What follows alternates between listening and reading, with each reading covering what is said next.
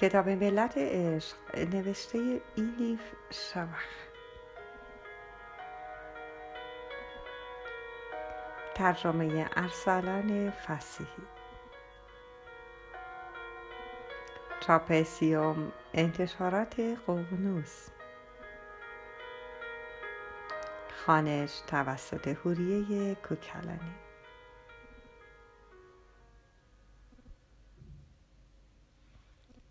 نامه از بغداد به قیصریه. پنج ربیع الثانی 641 بسم الله الرحمن الرحیم. برادر محترم سید برهان الدین. نامه تان را دریافت کردم و از اینکه دیدم مثل همیشه سالک راه حقیقت هستید و عمرتان را در این راه گذاشته اید فوقالعاده خوشنود شدم. لیکن باید اعتراف کنم نامه تان در عین حال دودلی را نیز بر وجودم مستولی کرد. زیرا به محض اینکه خواندم در جستجوی رفیق جان برای مولوی هستید دانستم در پی چه کسی هستید. اما ندانستم که از آن به بعد چه باید بکنم. از ابتدا تعریف می کنم در خانقاهمان یک درویش قلندریه بود. نامش شمس تبریزی با تعاریفی که در نامه تان نوشته بودید مو به مو می‌خواند انسانی باهوش بود و در موضوعات گوناگون از ریاضیات گرفته تا الهیات از فقه گرفته تا کیمیا داناتر از او نمی شناختم. اما گاه گیجمان می کرد. از آنجا که می‌خواست همه بودها را جز عشق الهی بشکند گاهی طوری رفتار می‌کرد. گویی سواد خواندن و نوشتن هم ندارد. شمس اعتقاد داشت آخرین وظیفهش در این دنیا آشنا کردن شخصی منور با خورشید درونش و روشنایی بخشیدن به اوست. کسی که در جستجویش بود نه مرشد بود نه مرید. تنها خواستش از خدا رسیدن به همراز و رفیق جانش بود. روزی از او پرسیدم چرا نمی‌خواهد صدایش را انسانهای بیشتری بشنوند؟ در جواب گفت به این عالم نه برای آدمهای عادی بلکه برای انسانی خاص آمده است. خدا گفت کن و این دنیا موجود شد. پس جوهره هستیمان کلمه است. من هم برای یاری صراف سخنی آمدم که کلمه ها را از دل حروف و حقیقت را از دل کلمه ها برخواهد کشید. به محض دریافت نامه تان فهمیدم. شخصی که مقدر است با مولوی ملاقات کند شمس تبریزی است.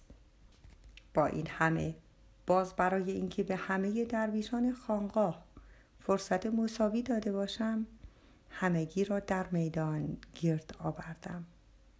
ماوقع را شهر دادم. چند نفر داب طلبه این کار شدند اما پس از شنیدن مسائب و دشواری ها صرف نظر کردند. تنها کسی که ثابت قدم بود شمس بود. اینها زمستان سال گذشته اتفاق افتاد. در بهار و پاییز نیز همگی را بار دیگر آزمودم. همان منظر تکرار شد. لابد می‌پرسید چرا اینقدر معطل کردی؟ برای این پرسش تنها یک پاسخ دارم. شمس را خیلی دوست داشتم. نمی‌خواستم او را به سفری خطرناک بفرستم. خطرناک چون که شمس چندان مبادی آداب نیست. در یک کلام بگویم خیلی مغرور و سریح لحجه است. در مدتی که آواره و سرگردان بوده این خصوصیتش مشکل ساز نمی شده اما می ترسیدم در شهر و در میان آدم های یک جانشین سائقه خصومت ها را به طرف خود جلب کند. جاهل ها درکش نمی کنند با سوادها هم به او حسادت می و وجودش را تحمل نمی کنند از این رو کوشیدم سفرش را به تعویق بیاندازم اما تا چه موقع شب قبل از سفر شمس با هم در اطراف درختان توت قدم می زدیم. ابریشم نیز به عشق می ماند. هم حساس و هم لطیف است. هم از آنچه فکرش را بکنی قویتر و مقاومتر است. حتی آتشین تر. به شمس گفتم ببین کرم ابریشم برای خروج از پیله. ابریشمی را که با زحمت زیاد تنیده پاره می کند از این رو کشاورز یا ابریشم را انتخاب می کند یا کرم ابریشم را. هر دو را با هم نمی توانند حفظ کنند. اکثر مواقع برای حفظ ابریشم جان کرم ابریشم را می گیرند میدانی فقط برای یک دستمال ابریشمی صد کرم ابریشم جان می‌دهد؟ بادی آرام به سمت ما وزید. لحظه ای لرزیدم. پا بسن که بگذاری راحت سرما می‌خوری. اما لرزیدنم از سردی هوا نبود. زیرا آن لحظه بود که فهمیدم آخرین بار است که شمس را در باغچه‌ام می‌بینم. دیگر قرار نبود یکدیگر را ملاقات کنیم. دست کم در این دنیا. او هم لابد همان حس را داشت که غمی به چشمانش نشست. هنگام سپید دم برای دستبوسی و حلالیت طلبیدن آمد.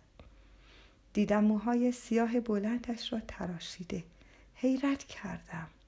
اما نه من علتش را پرسیدم نه او علتش را گفت. فقط یک چیز گفت. در این حکایت نقش من به نقش کرم ابریشم میماند. مولوی ابریشم است.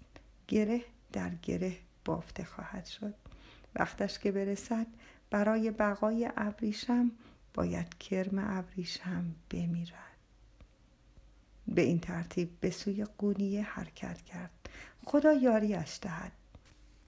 متفق کردن دو جان که در اتفاقشان خیر بیشمار است ایمان دارم کار صحیحی بوده که انجام داده. اما در دلم اندوه هست از هم اکنون دلم برای سرکشترین خرابترین شاید هم دیوانه ترین درویشی که پا به خانقاهمان گذاشته تنگ شده است در نهایت همگی امانت خداییم و بدون شک نزد او باز میگردیم. و السلام علیکم بابا زمان.